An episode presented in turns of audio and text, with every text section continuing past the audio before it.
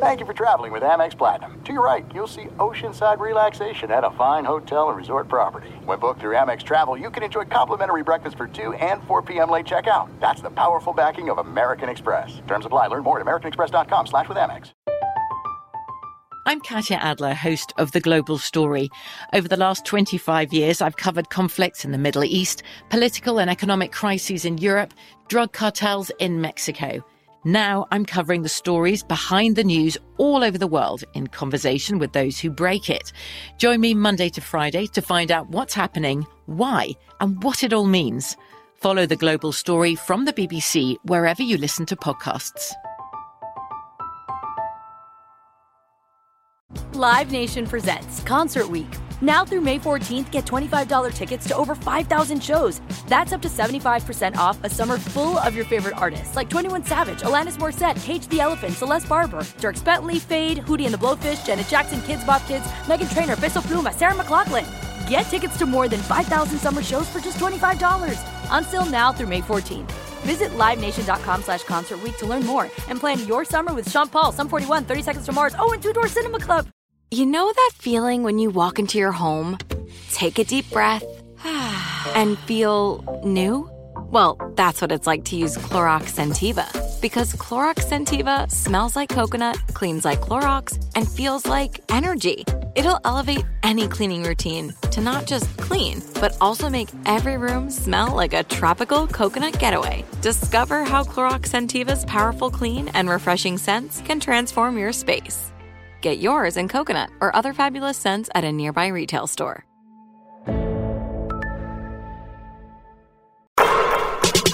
What's up, Open Floor Globe? This is Ben Golliver with the Washington Post. I am joined on the other line by Michael the Pod Pina, who is covering the NBA at 538 and GQ. Michael, I am enlisting your help. Hopefully, it's help. Uh, it could be uh, painful for me, I imagine, on an assignment that I do every single year called the Entertainment Value Rankings. I've been doing this since the old days. Uh, back when I was at Sports Illustrated, we'd always put it in the magazine for the preview issue.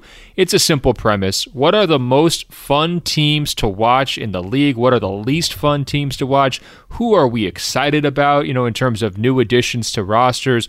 Which breakout stars might pop through and make a certain team uh, even more interesting than we realized?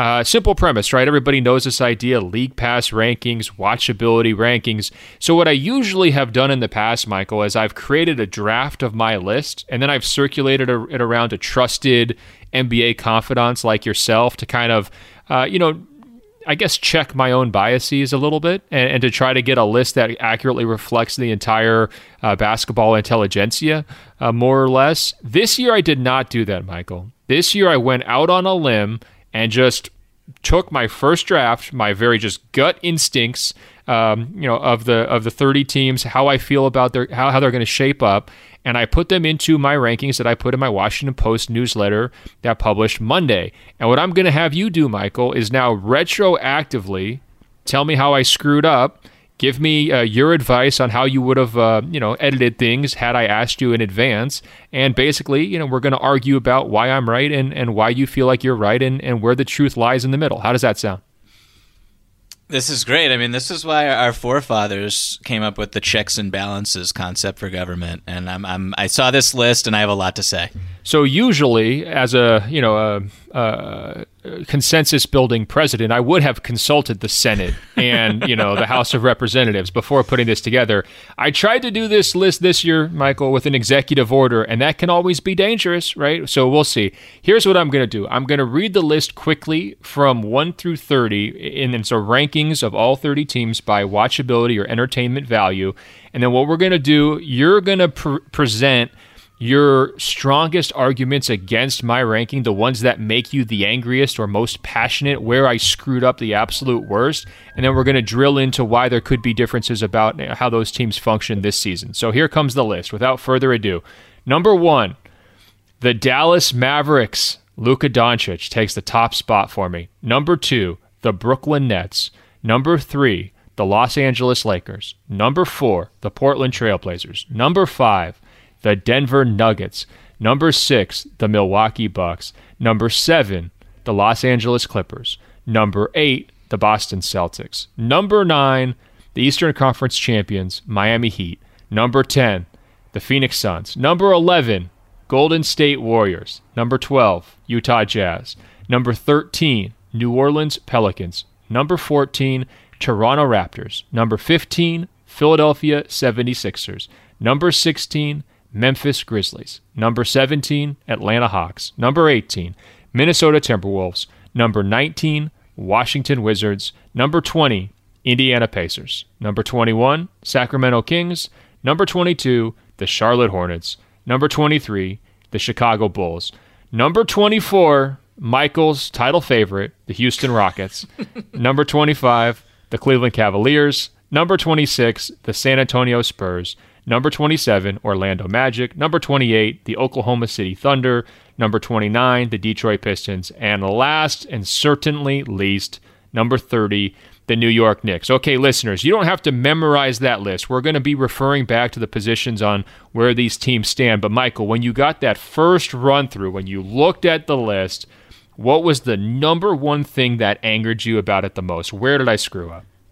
So I didn't even get to finish the list before I knew what my first the first team was that I was going to just unload on you about. Oh boy. And that is number one. Uh-oh. The Dallas Mavericks. I um, Wait, so did you not finish the list or did you not make it No. past the first number? I, I ended up finishing the list, but the number one most egregious mark I feel like was Dallas at your number one. Um, So I, I want this may have been a cheeky play by me because Yes, it was. about an hour deep into a podcast last week, you made the comment that the Dallas Mavericks aren't going to make the playoffs, and it blew my mind. I know it blew a few people on social media's mind as well.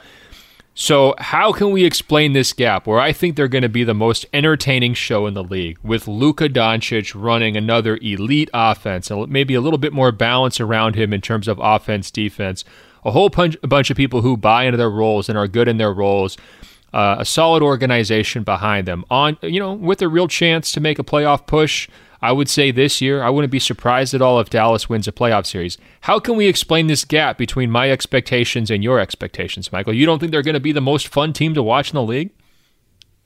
I love how you had me in your, your mind when you made this list, and you're, you're baiting me here, which I appreciate. Um, I, I want to start by just saying that before last season began, I wrote a column at SB Nation predicting that Dallas would make the playoffs, that their offense would explode, that their roster made a lot of sense around Luka. So I want to preface this by just saying to all the Dallas Mavericks fans out there, I do not hate the Dallas Mavericks. So I also think that if any team is going to disappoint people who have placed high expectations on them, it's the Dallas Mavericks this season. Um, I, I get that you're pumped to watch Luka, and it's conceivable that Luka will win MVP. I understand this. I think he's great, but Kristaps Porzingis is going to miss at least 20 games, if not more. And then where do we go with this roster that has you so jazzed up? Are you excited to see an offense that's all but guaranteed to be less effective than last year's record-breaking? Okay, attack? okay, okay. If they, they- fall, the- the- if they uh, fall uh, off a cliff because they were on the highest cliff of all time, that's not the worst thing in the world, Michael. Well, there's 29 other teams that will have something to say about it. It's not just how Dallas measures by itself. Uh, they finished 26th in the clutch last year in offense. They finished 30th in transition frequency last year for the third time in five seasons. Like, I'm not a Luka skeptic. I, I do, however, think it's hard to treat someone who's won two playoff games and zero playoff series like the face of the league as you are somewhat implying by putting his team number one on a list of league pass rankings. And and real quick, Luka's game is. Ext- I just want to point this out. Luka's game, we said this before, is extremely similar to James Harden's game, except he's not as good as James Harden. He might take more step back threes and free throws than James James Harden does this season, which are two things that I think Harden gets criticized for ad nauseum. So, like, I get that Luka is exciting to watch. I get that he's amazing. But besides Luka, beyond Luka, like what are you excited about with this basketball team? Because Luka's not going to play 72 games in 48 minutes a night. Bad news for you. This is the year Luka passes James Harden. Um, I think that you know sometimes you're just trapped into this 2017-18 mentality uh, with the Houston Rockets. Those days are gone. You need to uh-huh. look forward to the future of 2020 and 2021. The reason why I'm so excited about Luka, it comes back to the fact that we're going to be in empty buildings, the fact that part of this season is going to be pretty darn depressing, right? That they're rushing through it, that there's already been positive tests in Portland and Toronto and Golden State, and we may just be getting these positive tests nonstop over the next couple of months. If there's a single player who I can count on to bring the competitiveness night in and night out, the joy, the fearlessness, the exquisite skill, and yes, a level of leadership that James Harden has not been able to muster, I think it's Luka Doncic. I look at his age primarily. I mean, you know with Jayson Tatum how fast the young guys can improve, Michael. And Luka is just absolutely still in that that rapid improvement cycle. It's always something new from him. I uh, actually thought he was very erratic in a lot of late game situations last year, and I, I, think that the playoff reps for him helped. You know, I think he did a little bit better against the Clippers. He had a big late game showdown against the Bucks um, in the bubble. I think he started to get some of those reps that he needed, and so I'm hopeful that that will transition into this season, and they'll be a little bit more stable, and his shot selection will be a, a little bit better late in games with Dallas, it's not necessarily about any of their number two or number three guys that you're super excited to see. Uh, nobody would have predicted the, the heights their offense reached last year, given that a lot of these players were the same on the roster. It's just a, a matter of uh, the whole being greater than the sum of the parts. Luka being able to elevate and, and uh, Rick Carlisle being able to find awesome roles for lots of guys who can kind of fit into them.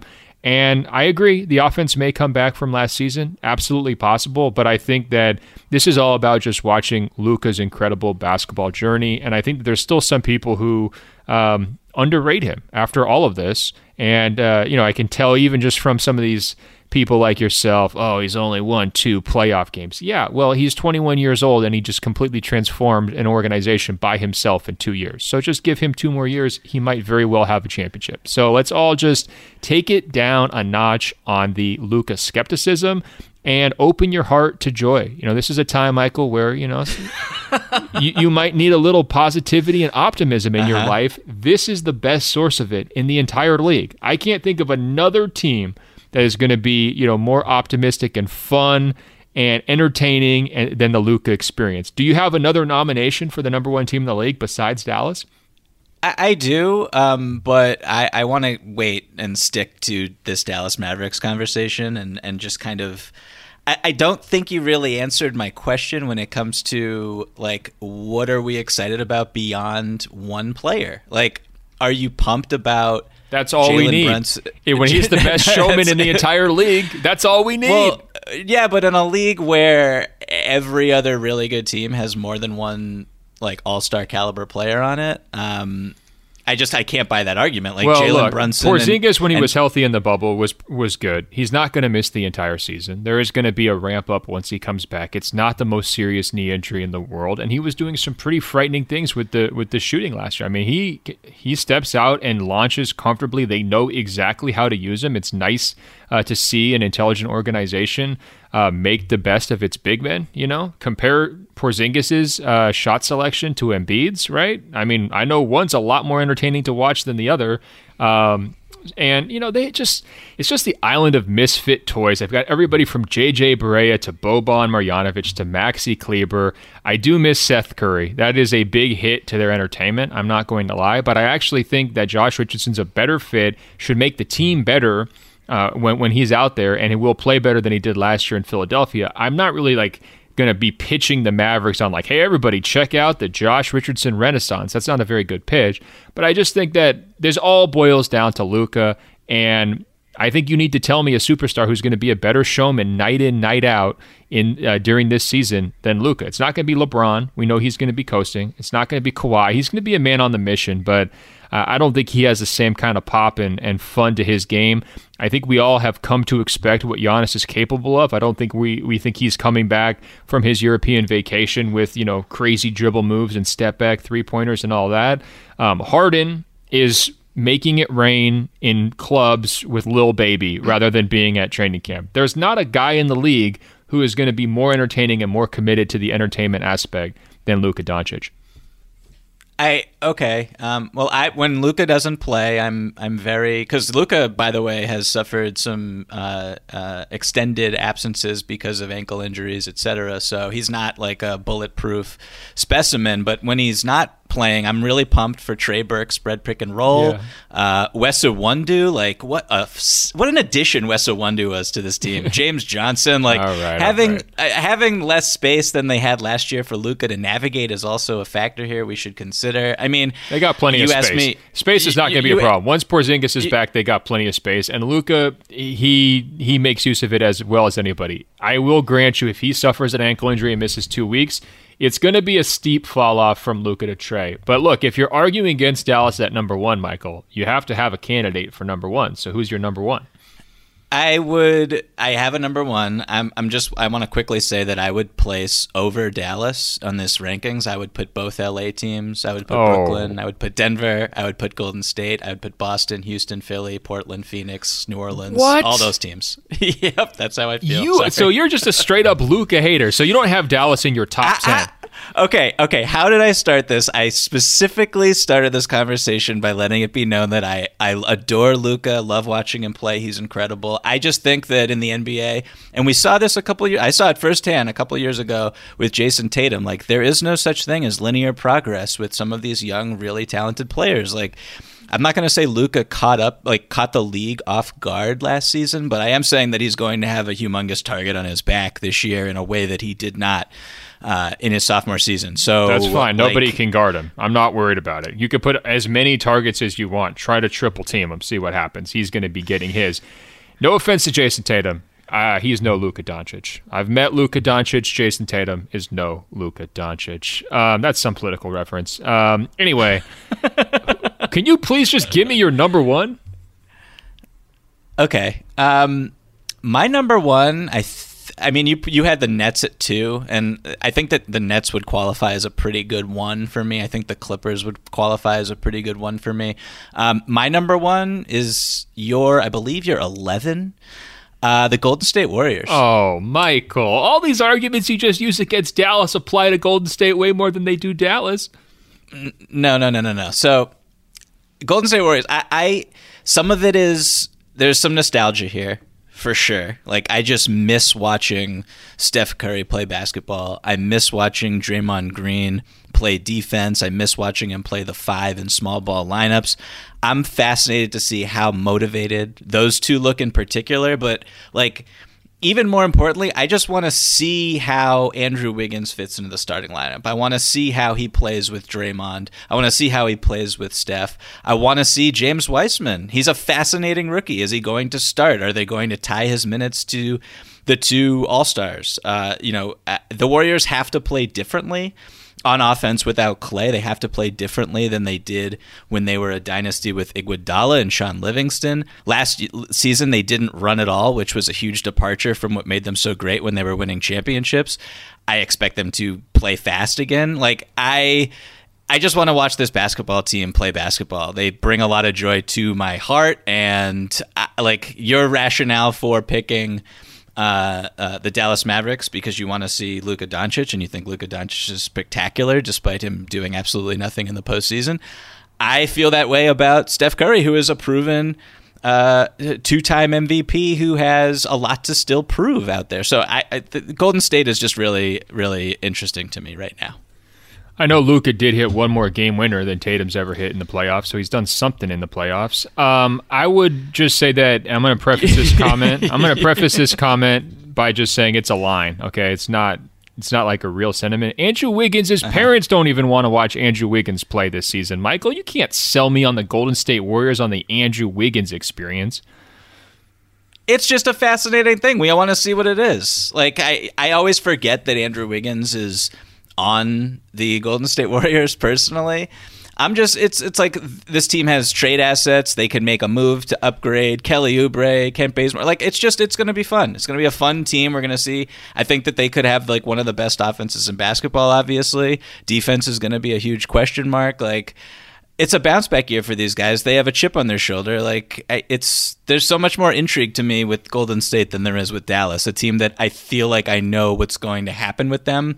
They're very, they're they're a good team in a really tough conference. I don't see, you know, I'm seeing some people label them as like a contender. Like I know you said that you can see them winning a playoff series, which I think is a little more realistic. But like the hype with Dallas, I just I can't. I, am not there yet. I'm just not there. Fair enough. I understand that. Um, there's no way I could go as high as you're going on Golden State because the the worst case scenario is so dark, and we saw it last year. Wouldn't you feel kind of like a moron, Michael, if you had Golden State number one most entertaining team in this upcoming season, and Steph winds up getting hurt like he did last year to any degree?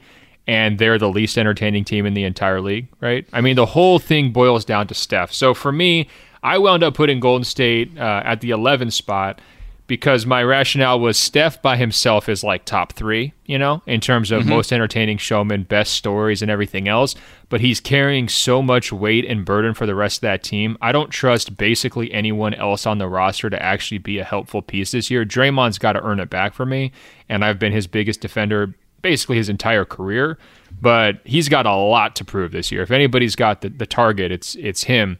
Uh, Wiseman will be fun to watch develop, but young bigs usually struggle and usually don't help their team. So those are probably going to be losing minutes with him on the court. Wiggins and Oubre, I mean, look, people seem to have a good time with those guys on Twitter and Instagram. Uh, that's that's not a wing duo that you're going to be playing great basketball with. So this winds up just kind of boiling down to the Steph Curry tries to carry a bad team show uh, for me. And well, that would be entertaining if he was a little bit more alpha minded. I I don't know. I just don't see a scenario where he's going to try to go out there and average 35, which is sort of what my dream would be for this squad. And if he does do that, it will be one of the most entertaining things. But I think it's more likely he's trying to like get these weaker pieces involved, and we get a lot of flashbacks to like the Harrison Barnes experience, where you're just like, God, that guy created a wide open shot for you. Why weren't you able to hit it? Why are you, you know, doing all these things and getting in the way of everybody else and slowing the offense down? I just uh, I don't see the dream can I, can I, scenario for Golden you, State unfolding this year. Can I ask you real quick? Like, do you think Steve Kerr, who hasn't coached a basketball game in like uh, how I don't even know, how like 100, 200 days, whatever it is, um, has been like sitting back, being like, "Yeah, we need Steph to be unselfish again this season. That's our key to victory." Like, I, yes, I don't think that that's that what is, he's been I doing his entire career. He believes all his own stuff, Michael. This guy, he's got very firm philosophies about the, the importance of joy and ball movement and you know trying to keep Steph uh, you know screening for his teammates so that they can have opportunities. He just does not roll the ball out there like a D'Antoni. I would love to see Steph with D'Antoni as his coach because it would be exactly what you're hoping for. I don't think Steve Kerr had some massive revelation this summer about oh yeah we need to force feed Steph and there's also a question whether Steph can could handle that you know from a from a health standpoint. Um, I guess of all the things I'm hoping for this upcoming season, it's perfect health for Steph because if if he's not perfectly healthy, Golden State's not even close to the 11th uh, most entertaining team, and they're not even close to your ranking, you know, even higher up on the list uh, because they're basically a one man show, in my opinion. Okay, that's all fair criticism, I suppose, even though you could look in a mirror and apply it exactly to the Dallas Mavericks. But right. I, I want to. Well, I just I, wanna, I, trust Luka to stay healthier and and also to be motivated night to night and to not you know need rest or anything else like that. I mean, we saw Steph also last year, just you know at various points they're trying to kind of protect him uh, for obvious mm-hmm. reasons. If mm-hmm. the season goes south, we're not going to be getting that much Steph Curry, right? And I think for Dallas, they're all in the the mentality of let's let's play Luka as many minutes as he can handle. Let's ride him as far as he's going to take us. And uh, that's right where Steph was, you know, in the 2015 range, you know, 2013, 2014, that whole period where, um, you know, it was time for him to really ho- discover who he was as a player. And that's one of the most fun times of guys' careers. Um, so that's that. That would be the distinction I would draw there. There's no distance too far for the perfect trip. Hi, checking in for or the perfect table. Hey, where are you? Coming. And when you get access to Resy Priority Notify with your Amex Platinum card, hey, this looks amazing! I'm so glad you made it. And travel benefits at fine hotels and resorts booked through Amex Travel, it's worth the trip. That's the powerful backing of American Express. Terms apply. Learn more at americanexpress.com slash with Amex. I'm Katya Adler, host of The Global Story. Over the last 25 years, I've covered conflicts in the Middle East, political and economic crises in Europe, drug cartels in Mexico. Now I'm covering the stories behind the news all over the world in conversation with those who break it. Join me Monday to Friday to find out what's happening, why, and what it all means. Follow the global story from the BBC wherever you listen to podcasts. Live Nation presents Concert Week. Now through May 14th, get $25 tickets to over 5,000 shows. That's up to 75% off a summer full of your favorite artists like 21 Savage, Alanis Morissette, Cage the Elephant, Celeste Barber, Dierks Bentley, Feid, Hootie and the Blowfish, Janet Jackson, Kidz Bop Kids, Meghan Trainor, Peso Pluma, Sarah McLachlan. Get tickets to more than 5,000 summer shows for just $25. Until now through May 14th. Visit LiveNation.com slash Concert to learn more and plan your summer with Sean Paul, Sum 41, 30 Seconds to Mars, oh, and Two Door Cinema Club. The wait is over. The Chi is back on Paramount Plus, and the stakes have never been higher. Everything changes on the South Side when a new threat comes to power in the Showtime original series from Emmy winner Lena Waithe. Battle lines will be drawn, alliances will shift, and danger lies around every corner, leaving everyone to wonder who they can trust. Visit ParamountPlus.com slash The Chi to get a 50% discount off the Paramount Plus with Showtime annual plan. Offer ends July 14th. Subscription auto-renews. Restrictions apply. Can we now kind of move on to my next nitpick? And I want to I, I Bring wanna them all go on. in. I, I want them I wanna- all. I wa- Shoot me I with go your in- arrows. I want to go in numerical order here and just kind of go down the list. And Okay, so you hated Uh, number one. I'm guessing you don't like number two. no, I, I like number two. I mean, I think you're pretty clean with your top five here. Like Brooklyn, number two, uh, they're going to be fun for sure. Like I want to see KD. K- this team could have been my number one also. Like Kyrie playing basketball strictly is a fascinating person. Um, Oh, can I Kevin can I just say real quick? I should have mentioned this up Yeah. top. So I am not only am I taking into account superstars, I'm taking into account um, office uh, offensive efficiency potential. I'm taking into account um, Mm-hmm. personalities, and Kyrie counts as a positive on this ranking, right? I wouldn't have Brooklyn as the best team in the Eastern Conference, but Kyrie being a disruptor and saying that he needs to move differently because of the pandemic, and so therefore he's not going to do interviews with Michael Pina or anybody else in New York, that actually counts a little bit in the entertainment value as a positive because it's like, oh God, what's Kyrie going to do next, right? So um, those kinds of things to me like a car crash um, can be entertaining for from this standpoint, right? Uh, on- this ranking. So I just wanted to point that out. Sure. Sure, sure, sure. So, uh, yeah, Brooklyn, uh, obviously entertaining for a lot of different reasons. You have the Lakers third. I'm totally fine putting them there. They have the, you know, they have they're defending champions. They revamped their bench. Anthony Davis is a joy to watch play basketball, particularly on the defensive end. And they have LeBron, and like, who's gonna argue with LeBron? Even if he's coasting, he's still like a top. LeBron coasting is top five player in the world still. So I'm fine with the Lakers number three. Um, you kind of threw me off guard a little bit with your number four, uh, Portland. You know, I'm not gonna argue with it too much. Like I, I understand where you're coming from. I love watching them play as well. They've added some really interesting pieces. I was wondering if you could just kind of uh, describe why Portland was this high for you, because that one surprised me a little bit. Well, it basically came down to you know there's a couple of similar teams in the Western Conference. I think that are going to finish in the standings pretty close to each other, right? You've got the Clippers, you've got the Nuggets, you've got the Jazz, you've got the Blazers, and so I was trying to think, okay, well, which of those teams is actually like the most exciting to watch. And I think the problem with the Blazers in recent years and why they wouldn't have fared as well in the entertainment value is they just always had holes in their rotation. And I'm not saying that they've got some stacked, like, you know, nine man group that's just locked in and ready to chase a title, but they've got competent players in a lot of spots where they were playing guys like Mario Hezonja in the past. And I just think that that's enough stability where, you know, the Damian Lillard experience is going to be able to kind of go off as effectively as it ever has. I also think he's mm-hmm. another guy where we learned from the bubble he doesn't need the crowd, right? He's in it to, you know, try to punk people on the court, and I think that's important during this season. Uh, and also, I, th- I think that people forget how good Jusuf Nurkic was a couple years ago when he was fully healthy. And so now he's back in the mix. I think their starting lineup looks way better. Their offense defense balance is better. They're going to be in fewer games where it's just kind of like a hopeless shootout.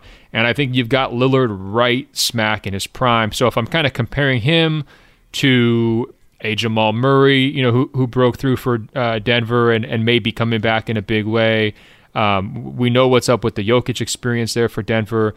I look at the Clippers and I feel like they're just going to be sorting through some issues with the new coach and and some uh, you know new rotation pieces and, and things they're going to have to work in. I also think like the Clippers, I dropped them a little bit just because they're almost playing in the shadow of last season because I don't think their roster is as good as last year's. And I think sometimes when a you know a team gets close like that, it's just sad to watch them if they're not quite as good the following year. So I think it's just like all positive vibes for Portland. They don't have huge expectations, I don't think, and they've got enough guys to support Lillard. And I think that maybe people forgot Portland had the number two offense in the league last year, um, which is pretty crazy. And they should be back and honestly better this year. Uh, I think, given the the moves that they made this summer. That's a great explainer for why you put them there. I'm not going to argue with it. Um, I respect it a lot. Uh, well, nobody wants to I, hear that. Let's get back to the beefs, Michael. Come okay, on, tear okay, me down. Let's okay. do this. Uh, okay, so next, real quick, I'm just going to run down because um, we're almost coming up to my next nitpick here. You had Denver number five. I'm I'm fine with that. Um, I they're basically the same roster. A couple changes there. Jerami Grant's out. I think Michael Porter Jr. is going to play more minutes. That's that's spicy. Um, you know, I, I don't I don't think that Jokic is, you know, you were describing earlier Luka Doncic is kind of like the number one most reliable night in night out player that brings you joy. Like that might be Jokic for me right now. I don't think that he's night in night out in the regular season. He needs to prove that for me.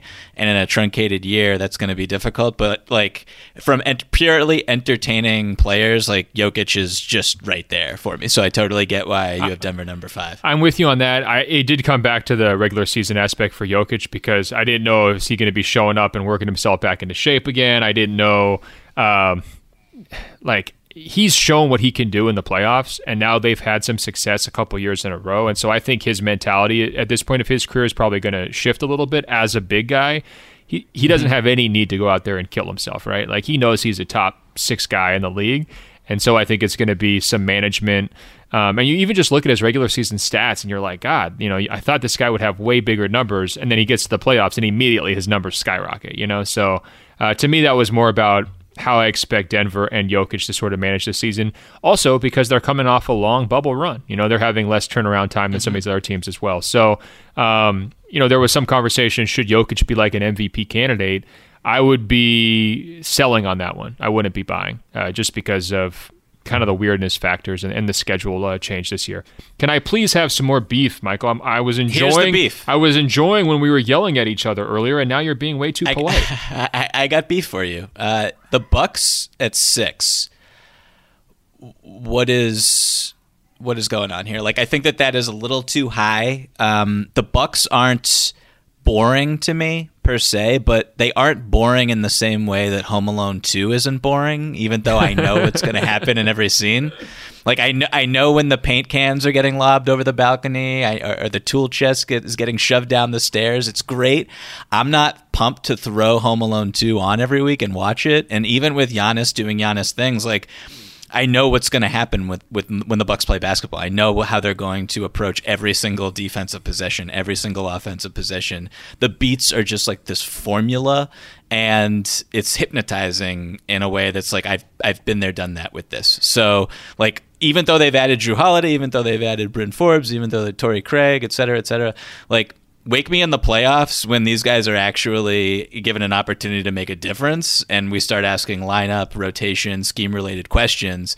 The regular season i'm just not i'm just not interested in this in this team. That's fair. Um, i guess here's my counter. Number one they have a lot of new pieces right? So are those guys capable of hitting the same notes or are we going to start to see some regular season cracks right because um, they, they brought in a lot of new guys and a lot of the, the players in their rotation last year just left for, for one reason or another. So some of the fascination just comes from how does Giannis adjust to his new teammates and are these guys any good? Um, you know, are, are they able to kind of play the right way? Bobby Portis, major question mark, right? I mean, I, we, we, we, went over Bobby Portis, yeah, Portis, yeah, and he's not the only one, so that's part of it. I think the other part of it too is Giannis is still more entertaining as an individual player than he gets credit for. I think all the dunks tend to run together, and I think people who question him as a playoff player, you know, tend to say, "Oh, well, it's almost like the knock Harden gets, like, oh yeah, cool, he scores 50 in the regular season." I'm telling you, on a random Tuesday night in March during a pandemic when we can't go outside, it's going to be fun to watch Giannis slalom through three defenders and you know stretch that arm out and get a dunk at the rim. That's still a pretty entertaining proposition. And I also think um, I'm interested in watching this team because of Jrue Holiday, right? I think there's a real debate like what is his value? How how mm-hmm. good is he on a good team? We didn't see it in New Orleans. He wasn't good enough to, to kind of turn them around. He had one season where he was very helpful alongside Anthony Davis. Um, and the Bucks are really, really counting on him. So I think that you know, for basketball dorks out there, he's a player to circle and say, like, all right, well, how's he fitting in during the regular season? What is he doing that players like Bledsoe and George Hill couldn't do last year? Did he actually raise their ceiling, or is Milwaukee headed straight for another playoff disaster? I mean, think those are reasons to watch the Bucks this year. I actually think Milwaukee will not be as good as last year during the regular season. I think last year they they brought back a lot more continuity than they did uh, this year, and uh, I also think that they were just in a beautiful rhythm and I think it's going to be hard for any team to capture that type of rhythm, you know, during this weird schedule. Maybe I'll be proven wrong.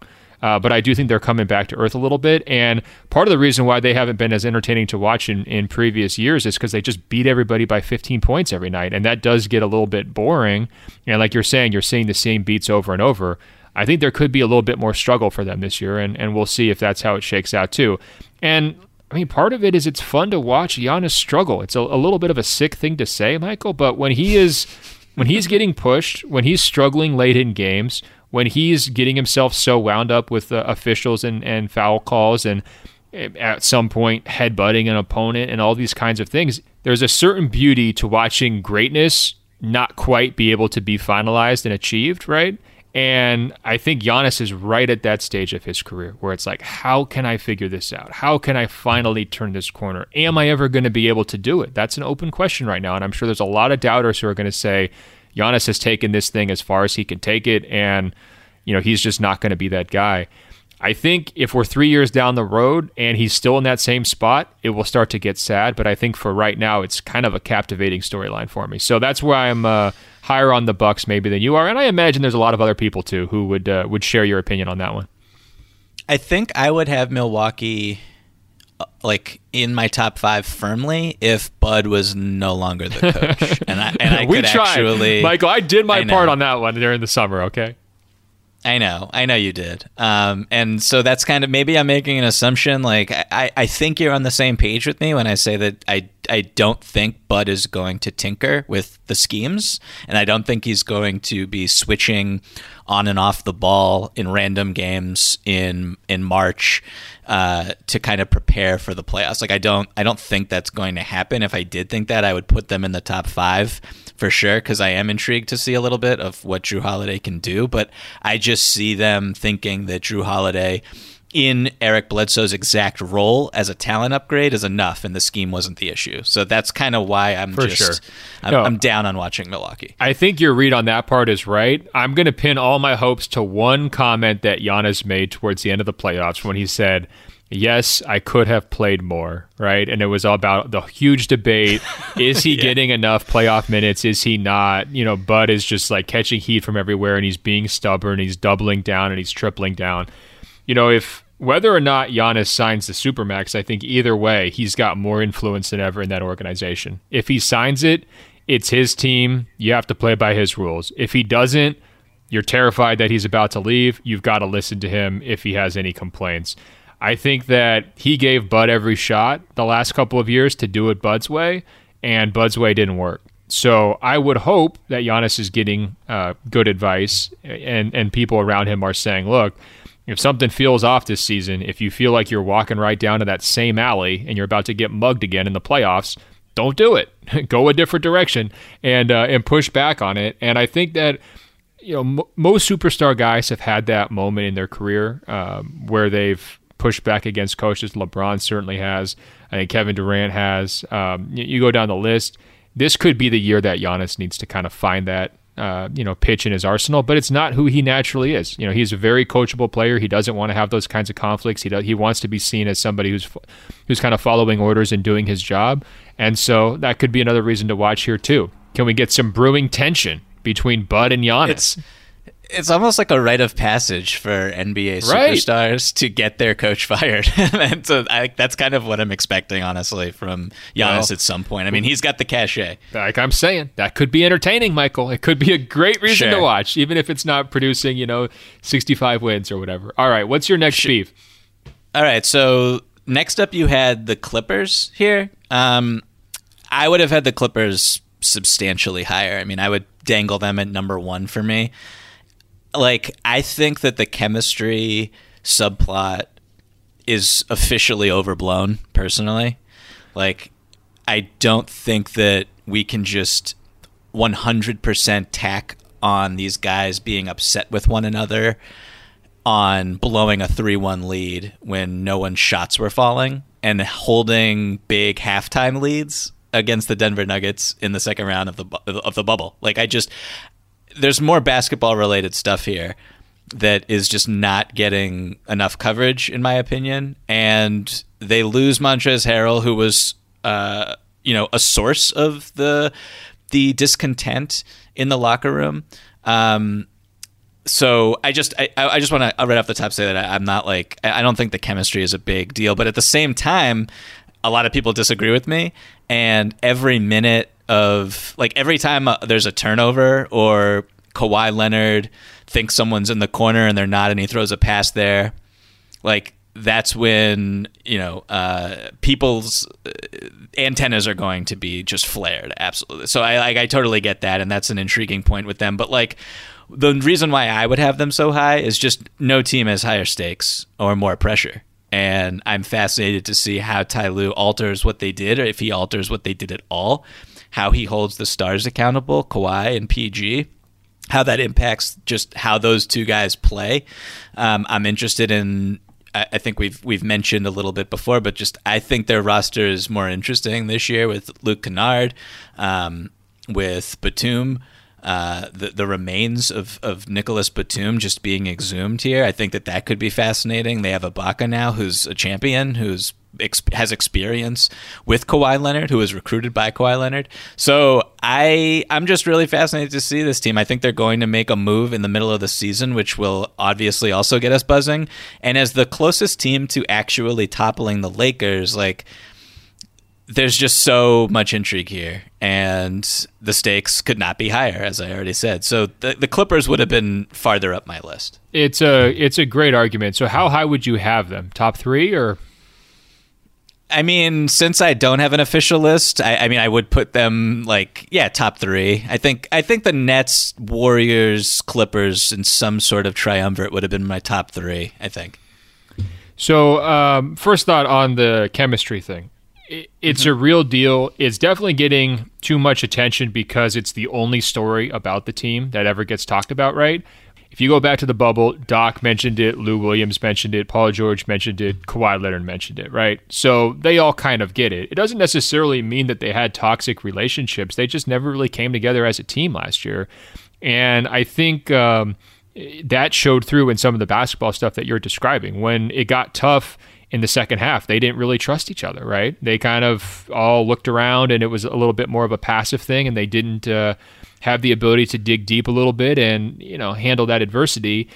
And they also, I think, didn't really trust their coach in some of those moments with the the moves that he was making, and and that's why he's no longer there. So I think that ref- having time to reflect on it, moving forward with a different coaching staff, and bringing back a lot of talent, it does set you up to be in a better chemistry position just simply by being in year two compared to year one. But I also think that this roster has a lot of pieces that could still move going forward. It's got some new guys who came in, and outside of Paul George and Kawhi Leonard, you know, where are the long term pieces? Who is feeling like they're completely locked in there, and, and who is kind of buying into, you know, I'm part of Kawhi Leonard's, you know, supporting cast. I'm a, a, trusted Kawhi Leonard ally. I'm not sure that piece is there. And so for me, a lot of the enjoyment factor from the Clippers, it, it kind of boils down to like, I don't love the Kawhi experience. I like it when he's playing great. It's fun to watch, but his teammates don't really seem to love being teammates with him. He didn't really develop a great relationship on the court that we saw from Paul George. There's a lot of progress between those two players alone that could be made. Um, you know, you're in a situation where you know, it's going to be an isolating experience on the road this year. There's all these limits about what players are going to be able to do and not do, and I can see the Clippers not handling that aspect of it uh, very well, especially given their track record in the bubble, where they did not handle the bubble very well, and um, were reportedly among the the first teams that were kind of ready to leave uh, if that was an option. And they clearly made sure they checked out early after losing the 3 1 lead to, to Denver. Uh, they got out of there as quickly as possible. So, um, all those things have me nervous about them. And I hate when I watch a team that's got talent and doesn't live up to its potential. And I'm just worried I'm going to see that with the Clippers. And like I said earlier, uh-huh. I'm also worried they're not going to live up to last year's standard. You know, I, I, think when I look back on the the big exciting move between Paul George and Kawhi Leonard, I was all in on them as the title favorites. I thought they had the deepest roster in the league. I don't think that they have that this year. And I worry if they've taken a half step back, did they blow their best shot? And I think that can hang over a team too. And so I just worry about the woulda, coulda, shouldas with the Clippers as well. Um, that said, if Paul George and Kawhi Leonard both come back on the same page, they're both playing like MVPs. This will be a very, very, very fun team to watch. Is it possible that we see a Kawhi Leonard revenge tour where he actually looks in the mirror throughout this offseason every day and he's like, man, I screwed up big time. Like there's something about I sure hope to so. change. I really yeah. hope so. I mean, are you hoping for it? Are you banking on it? I just would love to see him be the Terminator on a night in night out basis. Like that's all I want. He's one of my favorite players. I've said that a million times. Like his game 7 was such an aberration more than like uh, manifest destiny because of chemistry issues in my opinion. And so yeah, I'm looking forward to seeing just he's a guy who obviously gets better. Like a part of his game that was a perceived weakness gets better every single year. I'm looking forward to seeing what he did in this offseason to improve. He's he's such a joy to watch, in my opinion. Yeah, it's just not about his game. It's about his personality, his mm-hmm. leadership presence. That's the challenge for him this year. And I'll be honest, I don't know if he's up to it. I just don't. And I don't buy into it, so I can't put him in my top three, but I, I see where you're coming from. Who are your what's your next beef on this list, Michael? Okay, so real quick, we're just gonna skim through some some teams that I was fine with as we get to my next beef. Um, Celtics, I'm fine with you. You had the Celtics at eight, Heat at nine, Suns at ten. You had the Warriors at eleven. We already talked about them. Jazz at twelve. Okay, um, thirteen. The New Orleans Pelicans. I was shocked that you had the Pelicans this far down. Like absolutely stunned. Um, and I never thought that I would have the Pelicans like considerably higher than than you would. Um, like Zion Williams, are you just out on what ha- because of the bubble? I know you're like plugged in trying to finish this book and write this book right now, and your your your your brain is in the bubble still in some ways. Like they were so disappointing in the bubble. I think is that was that a factor at all in kind of you putting them so far down this list, or do you not even consider them to be far down the list?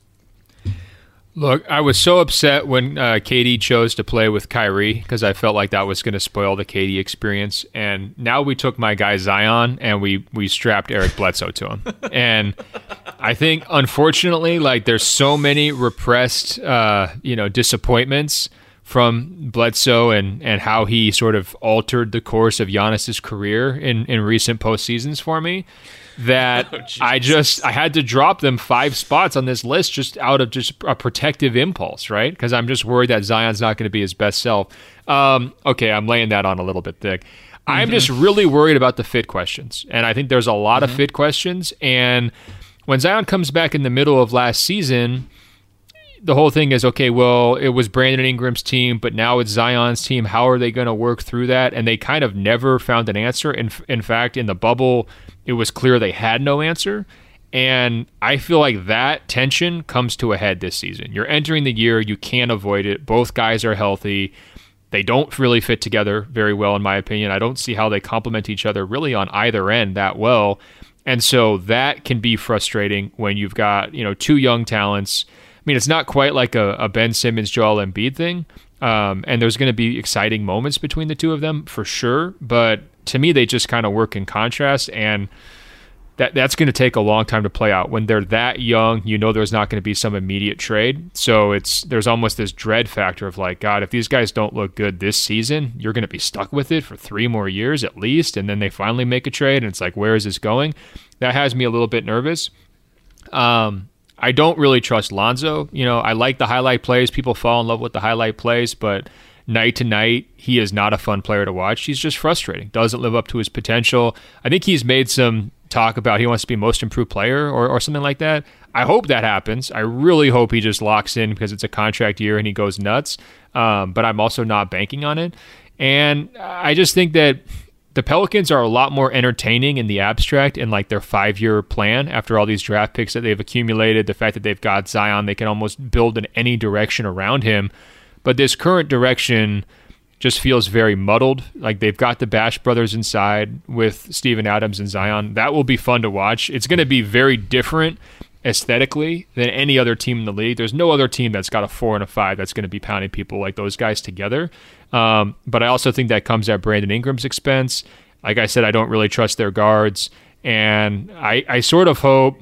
I mean, I think they're going to be right in that that zone where they're they're decent but not great and they're not terrible. So they're just going to sort of be floating around in that 10, 11, 12 playoff range. And usually I tend to check out on those teams uh, as the as the season unfolds. So that's sort of what I anticipate for New Orleans. Am I being too pessimistic? I mean, look, uh, part of this is about more than just highlight plays. You can always catch the Zion highlights, right? But is this about like I've got to go tune in to watch the Pelicans experience, and they've got to earn back some trust. They were just an awful, awful watch down there in Disney World. Well, the NBA is hoping you're wrong because the Pelicans have basically as many nationally televised appearances as anybody else. Um, you know, Zion Williamson without a minutes restriction, as was said during Media Week by him, uh, is just like that's enough of a reason to put this team in the top five for me. Um, wow! oh my, you're convincing. Me. What? You're convincing me. Yeah, I, that was quick. um, you're making like, me fall back in love with Zion yeah, he's he's a joy. Um, like I think the question of you know can he become a top fifteen player this season is that a crazy question? I don't I don't think it is. I don't know if he will, but I think it's a question worth considering and analyzing. Like when I think about them stylistically. Stan Van Gundy be, suddenly becoming the coach from Alvin Gentry is going to be. I mean, I mean, that's just a real fascinating what the hell's going to happen here. Like they were one of the fastest teams in NBA history last season before the the year was suspended. Um, they were on track to break all these different seconds per possession records. Like they feasted in in the in, in the open floor. Like are they still going to play fast? And that's like to Lonzo's strength, to Zion's strength, uh, to Bledsoe's strength. They just drafted um, a small, speedy point guard with their lottery pick.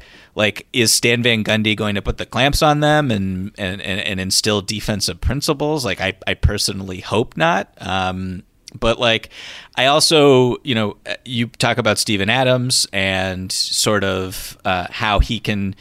Um, be this like bruiser at the five who's sort of out of step with where the NBA is headed, in particular at his position. I think he's a great pick and roll partner for someone like Bledsoe or Lonzo or whoever is going to be running pick and rolls with him and a nice veteran presence. Like, I think there's some competency.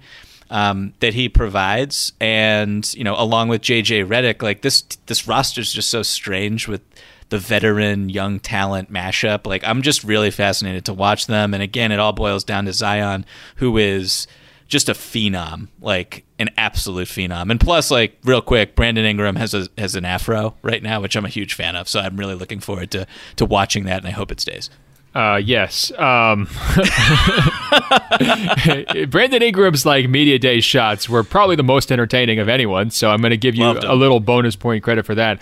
Are you worried about the tension between Zion and Ingram that I'm describing? I mean, I, you're painting a very rosy picture here, maybe Stan can just figure it out in a way that Alvin Gentry can't. I mean, there's an argument to be made that uh, maybe the Stan bump is even bigger than the the Boylen bounce that we're expecting in Chicago, where like all of Chicago's players are going to be magically 20% better because they have a, a, coach that's not Boylen. Does Stan have the same kind of a, a turnaround impact in New Orleans? We can hope. I just don't know how you resolve that Ingram Zion thing. Mm, I mean, I, we talk about this a lot. Like, I'm way higher on Ingram than I think you are. Um, I think that he's a totally like a Brandon Ingram Zion pick and roll, which barely happened last year, but was very successful efficiency wise when it did. Like, I'm really looking forward to seeing that unfold and them developing some more offensive chemistry together. I think defensively, we'll see what type of lineups are played. Um, because that'll have an impact there. Is Zion ever going to get minutes at the five? We'll all, see. All I'm I, saying is, if you run that pick and roll, and that big man cuts through the paint, you better be feeding him and not just dribbling the air out of the ball on the perimeter, Brandon Ingram. You better feed that beast rolling to the hoop. Take care of your big man because he's out there working, setting you screens. That's that's my only Fair. take there. This is it. We've got an Amex Platinum Pro on our hands, ladies and gentlemen. We haven't seen anyone relax like this before in the Centurion Lounge. is he connecting to complimentary Wi Fi? Oh my, look at that! He is! And you will not believe where he's going next. The Amex dedicated card member entrance for the win. Unbelievable. When you get travel perks with Amex Platinum, you're part of the action. That's the powerful backing of American Express. Terms apply. Learn more at americanexpress.com slash with Amex. I'm Katya Adler, host of The Global Story. Over the last 25 years, I've covered conflicts in the Middle East, political and economic crises in Europe, drug cartels in Mexico. Now I'm covering the stories behind the news all over the world in conversation with those who break it. Join me Monday to Friday to find out what's happening, why, and what it all means. Follow the global story from the BBC wherever you listen to podcasts. Live Nation presents Concert Week. Now through May 14th, get $25 tickets to over 5,000 shows. That's up to 75% off a summer full of your favorite artists like 21 Savage, Alanis Morissette, Cage the Elephant, Celeste Barber, Dierks Bentley, Feid, Hootie and the Blowfish, Janet Jackson, Kidz Bop Kids, Meghan Trainor, Peso Pluma, Sarah McLachlan. Get tickets to more than 5,000 summer shows for just $25. Until now through May 14th. Visit LiveNation.com slash Concert to learn more and plan your summer with Sean Paul, Sum 41, 30 Seconds to Mars, oh, and Two Door Cinema Club. The wait is over. The Chi is back on Paramount Plus, and the stakes have never been higher. Everything changes on the South Side when a new threat comes to power in the Showtime original series from Emmy winner Lena Waithe. Battle lines will be drawn, alliances will shift, and danger lies around every corner, leaving everyone to wonder who they can trust. Visit ParamountPlus.com slash The Chi to get a 50% discount off the Paramount Plus with Showtime annual plan. Offer ends July 14th. Subscription auto-renews. Restrictions apply. Very fair. Okay, so I think we covered the Pelicans. We did. Next beef. Um, Bring it on. Okay, so your next team was Toronto. I'm, I'm like fine with Toronto. Personally, I would probably have them a little lower. I'm not that interested in what's going on there. Um, My argument, while they'll be interesting, is because remember when they went frisky and short and super small without Ibaka and Marc Gasol in the bubble? And they mm-hmm. had that crazy comeback against Boston, and it was just like they were giving up a dunk on one end and then finding a way to score on the other end. It was just like frenetic and kind of crazy. They're mm-hmm. going to probably have to do that a decent amount this year. You know, I like that Baynes fit, but when they go small, whether it's like Pascal at the five or OG at the five, I mean, they're going to have opportunities to do that. I prefer that way more than the Alex Len look, and hopefully Nick Nurse does too. So I'm just kind of hoping that he dabbled in the super small ball in the bubble, and he just comes back this season and is like, yeah, that was the good stuff, and we get that because that you know. I, just kind of want the NBA to go that direction. You know, the interchangeable that we've talked about the last couple of years, where you're just kind of taking sure. out traditional centers, having guys who can play multiple positions, defend multiple positions, and just get wild with your lineups. When Toronto went that way, it was pretty sweet. So I hope we see that more this year. So, so what you're saying is that if Coach Bud was the coach of the Raptors, they would rank 26th on this list, basically. If Coach Bud was the coach of the Raptors, they probably would just be doing lots of drop defense with Alex Len, and I'd be like, God, why are we doing this? um, no, if if Nick Nurse was the coach of the Bucks, Giannis would be playing the five, don't you think? Oh yeah, one hundred percent. So like, that'd yeah, be way Bucks better. Would, the, Yeah, no, it would be. That we've we had this whole discussion in an earlier episode during the playoffs, I think. But yeah, it would be the Bucks would be like number one for me with a bullet if Nick Nurse was their coach. Um, so next up, you had Philly at 15. I, I think that that's kind of fair. I would I would have maybe been I'm a little more intrigued I think than maybe you are to to watch them. Um, yeah, Danny Green's Danny Green though. I mean, look, I understand the idea of hey, we got so much more shooting, it's going to be great. Like, sure, sure you did. You got average. Okay. you got average shooting. Yeah, like it's not Al Horford clogging everything up, but it's not you know world beating shooting. It's not Klay Thompson I, out there at the two.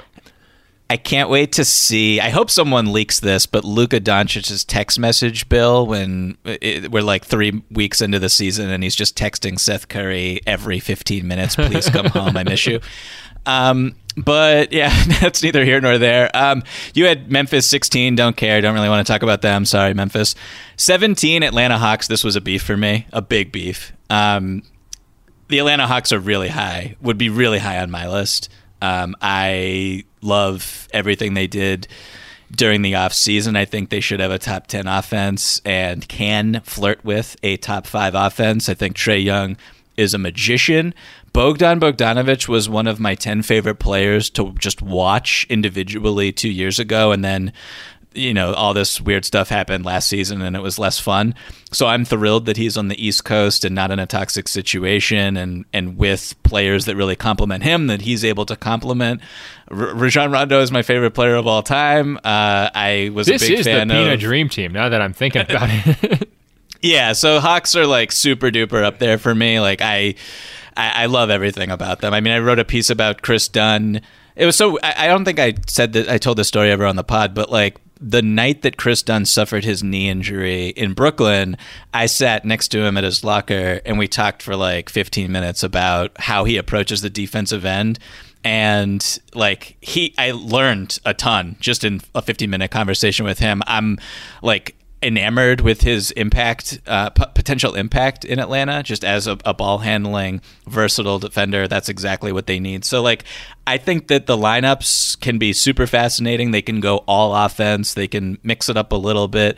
Uh, Lloyd Pierce has his work cut out for him with that regard, but uh, the optionality. Yeah, look, that was a very really polite awesome. way of saying they're going to have the worst defense in the NBA, Michael, and that's why they.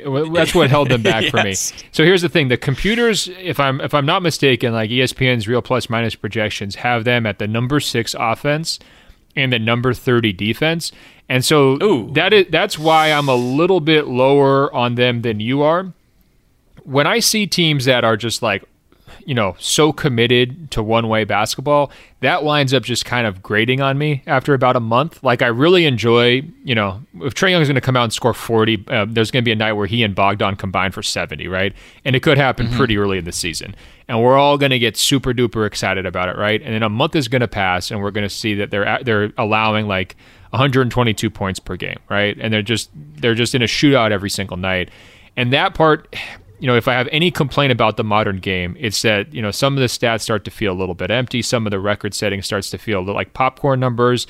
And it's just like, okay, well, now is the time you guys need to step up on defensively, you know, crank crank it up a notch. And if you don't have the ability to crank it up a notch, then it's just sort of like the whole thing feels pointless to me. I get into this ennui of like, oh God, everybody just scores points now. No one plays defense anymore. I remember the 90s, and it just goes down this you know, mental trail that I don't really want to go. They're not the only team, by the way, that's going to send me that way. The Washington Wizards absolutely could do that. It's possible even the Brooklyn Nets are going to be like the high class version of that mm. same problem. So there's there's teams that have bothered me with this um, you know this same kind of formula in the past, and so I, have seen the show before. It's not that I'm not going to enjoy it from them, and I'm glad that they got Trae some help. They're going to be way more watchable than last year. Um, I'm just worried that it's going to ultimately feel unfulfilling. It's like just they're they're the whipped cream, you know, of the meal. You're just putting whipped cream into your mouth for two hours. That's not satisfying, really. I mean, it is for the first time, but if you do that every single night for dinner, you're going to feel terrible. And I, I feel like that's what, what going to be. That's going to be the experience for these guys. This is such a coincidence because whipped cream is my favorite food. Um, Seriously. So Move, moving, moving Michael Pina, um, we learned so much about you on this episode. I know it's so delicious. Um, so Wait, do you eat you it for meals, like just straight up whipped cream? No, that was a total joke. Oh. But I do love the taste of whipped. I put it on my ice cream. Um, sprinkle some jimmies on, on the on the top. It's just it's it's a delicious concoction. I don't really Well, even know what whipped cream is, but This should be your number one team. If you do this ranking, if you, if GQ uh, You know- contracts you, just go all the way with it. Say, you know what, screw defense. Here we go. No, I, I think that like if I were to say that at the top, our podcast would have ended after like three minutes. Um, you would have hung up the phone. No, no, So I, I could, so I couldn't go there. But no, I do love Atlanta. I love. I really am gonna watch a lot of Atlanta Hawks basketball this season. All right, Michael, we, we're getting towards the dregs of this list, though. So give me your next beef. So this is my second biggest beef and the the biggest surprise when I was scanning the list. I think besides you having uh, Dallas at number one, the Houston Rockets at twenty four. I felt attacked. You should feel attacked.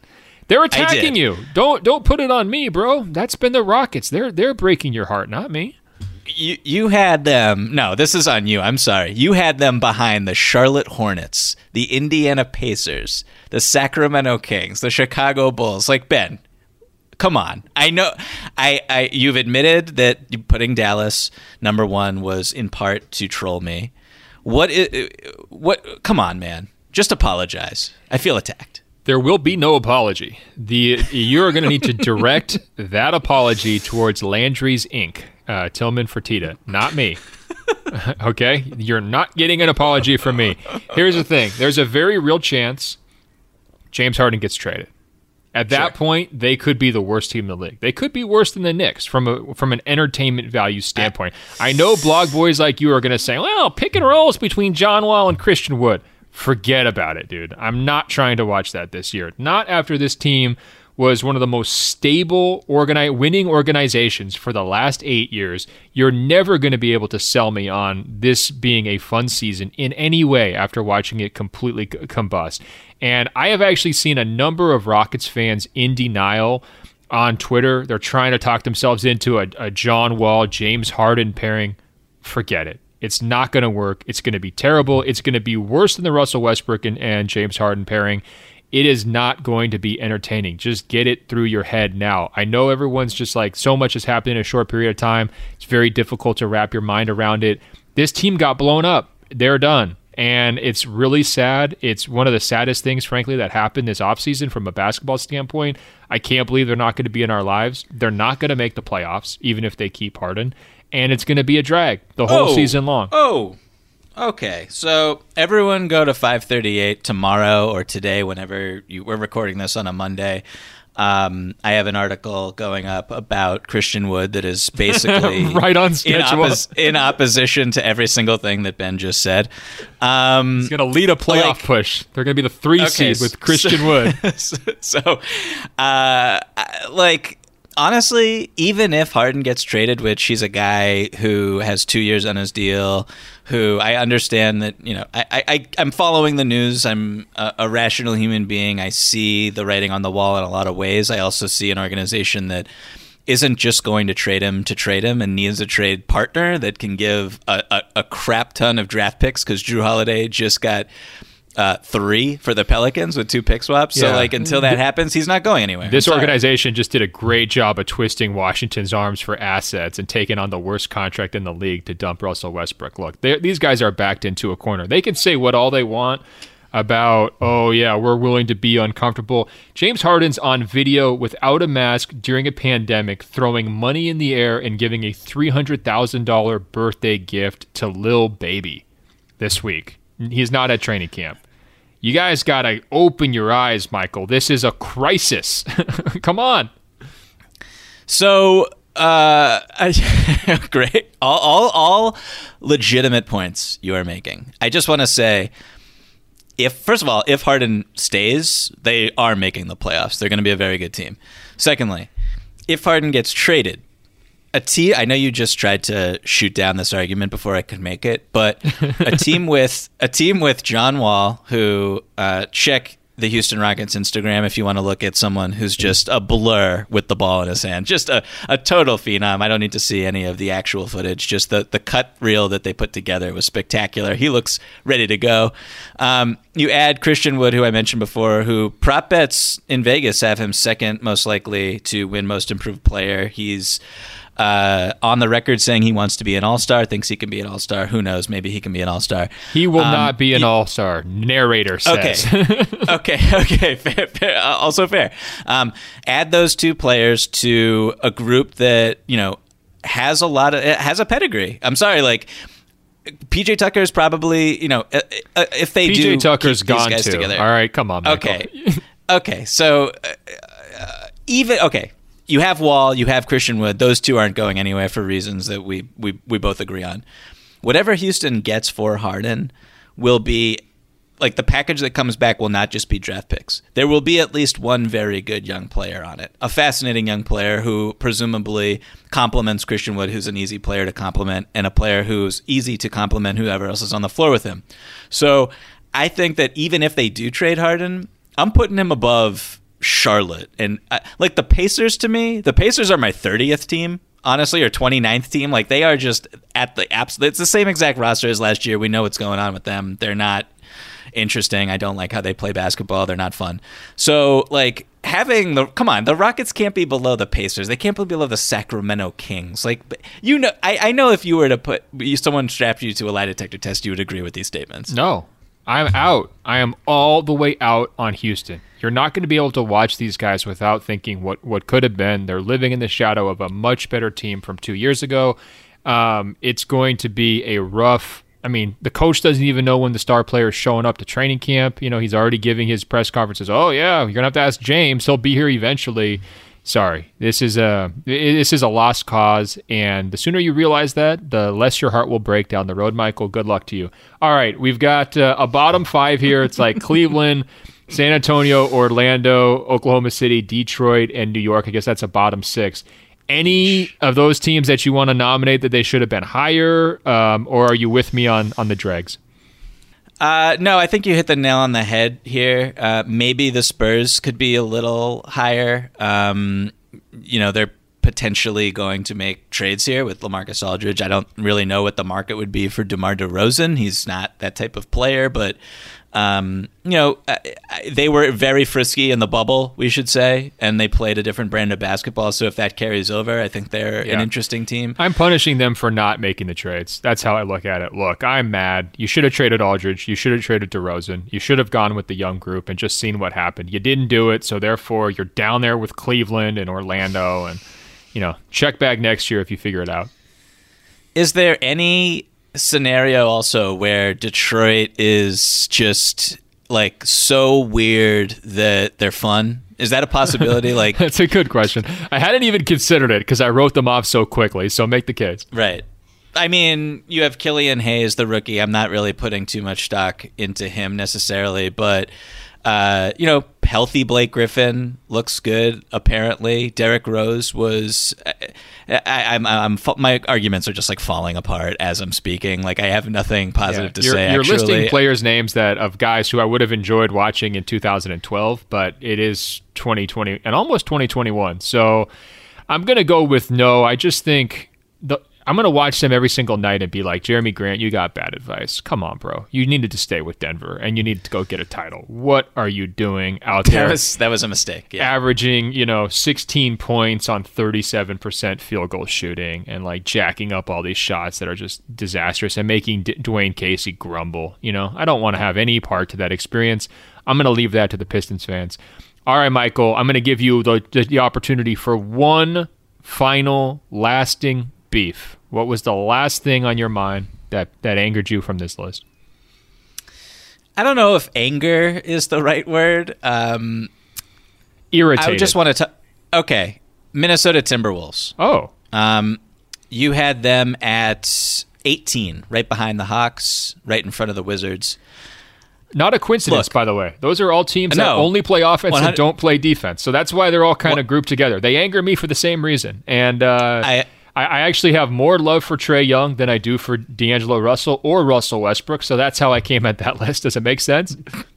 that is, uh, yeah, t- totally makes a lot of sense. Um, the reason why I, I, think that they maybe deserve a little bit more um, attention in a positive light is, you know, they have the number one pick in the draft, Anthony Edwards. He's going to play quite a bit. D'Angelo Russell and Karl-Anthony Towns played one game together uh, last season uh, against the Toronto Raptors. I, I feel like this is a just like a fascinating sleeper to potentially get like in that play-in situation as a 10 seed like i'm not calling that right now and i think that their defense is going to be absolutely atrocious but you also have to factor in that they add some competence with Ricky Rubio at the point guard spot, and um, you know he is a floor raiser. So I'm just I'm intrigued to see how they look. You know, they they did buy into this analytics friendly model of, of play last season. You know, they play pretty fast, they shoot a lot of threes, they take the right shots, they defend spots on the floor that need to be defended. Um, they just haven't had the talent. So I feel like if they're just a little bit more organized in how they want to approach things, that they could win more games than maybe we're anticipating. But like, it, this is more just a play on. I'm fascinated to see how it all plays out, and and I want to watch Anthony Edwards and see if he's as good as as number one picks typically are. I'll, I'll, just say I would love for your vision to come to reality. This organization has been through an awful lot the past year, you know, mm-hmm. starting with Karl Towns' situation, but also I mean, just they went through a ton of trades. They had some organizational layoffs. The ownership is talking about maybe selling the team. They have just been put through the ringer every direction. And I think that, you know, kind of their karmic balanced out when they got that number one pick, right? But then we're all sitting around here saying, well, was it even a fit? Was it the right move? It's just like they, they came out of that draft with more questions than hype, even, which was uh, not a, a usual thing with the number one pick. It would be awesome if D'Angelo and Karl Towns, after years of kind of talking about doing it, went out there and did it. It would be just such a great story. Having Anthony Edwards chip in with his athleticism, his scoring, not doing too much, but settling into a nice role would be fun to watch. These guys aren't going to be able to guard anybody, but if they can turn themselves into an elite offense, make the kind of jump that you're talking about, hoping for Atlanta to make, it would be a phenomenal story. I just can't talk myself into it. You know, I just cannot see it. I think it comes back to a lack of trust in Russell as a player. Um, you know, just questions about his habits, his commitment, and then his ceiling. Um, and then also, I just, you know, I, I look at just their general youth and how that kind of plays out in various ways, whether it's Malik Beasley stuff off the court, whether it's you're going to need to fill a lot of minutes with guys who are teenagers or, or recent teenagers. And it, mm-hmm. it just makes my skin crawl just a little bit. Um, and so I think, you know, add all that up. I can't be hopeful for Minnesota, even though my heart really wants to. And I hope they prove me wrong. I hope they go out there and, and they're kind of like this darling team that says, hey, uh, you know, we've been through a lot and we're going to channel it on the court.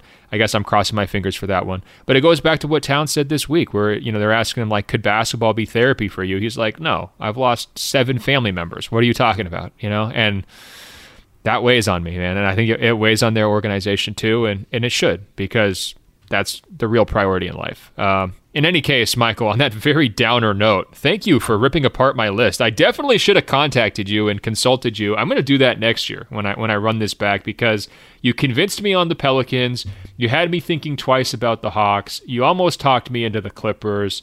You reminded me about how much I can't stand Coach Bud sometimes with the Bucks, and probably should have been a little bit lower on them. All things considered, this was a productive brainstorm session. But here's the thing: we want to hear from the open floor globe, guys. What did I screw up? What did Michael screw up? Uh, who did we forget to mention as we broke this thing down? Let us know your league pass, watchability, entertainment value rankings. Email us openfloormail at gmail.com. Openfloormail at gmail.com. Michael's on Instagram and Twitter at Michael Vias and Victor Pina. I'm on Instagram at Ben.Golliver, on Twitter at Ben Golliver. Go to Apple Podcasts, find our page by searching for Open Floor. That's two words. When you get there, scroll down. It will say rate and review tap five stars. It's just that easy to help us spread the word. All right, Michael, we'll be back later this week with a more traditional uh, episode. We're going to hop into uh, the latest news and developments coming out of training camps. Hopefully, James Harden shows up. That'd be nice. And uh, hopefully, we hear from uh, Kyrie Irving, who's dodging the media. And hopefully, we hear from LeBron James and, and the Lakers as they get going as well. Uh, plenty of stars who need to check in, and, and, we'll be all over it later this week. All right, Michael. Until then, I will talk to you. Talk soon.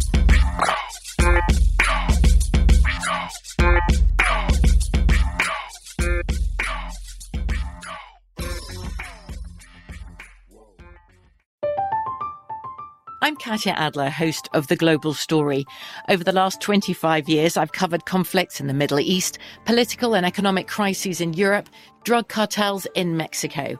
Now I'm covering the stories behind the news all over the world in conversation with those who break it. Join me Monday to Friday to find out what's happening, why, and what it all means. Follow the global story from the BBC wherever you listen to podcasts.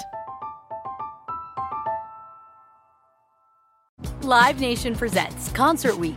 Now through May 14th, get $25 tickets to over 5,000 shows. That's up to 75% off a summer full of your favorite artists like 21 Savage, Alanis Morissette, Cage the Elephant, Celeste Barber, Dierks Bentley, Feid, Hootie and the Blowfish, Janet Jackson, Kidz Bop Kids, Meghan Trainor, Peso Pluma, Sarah McLachlan.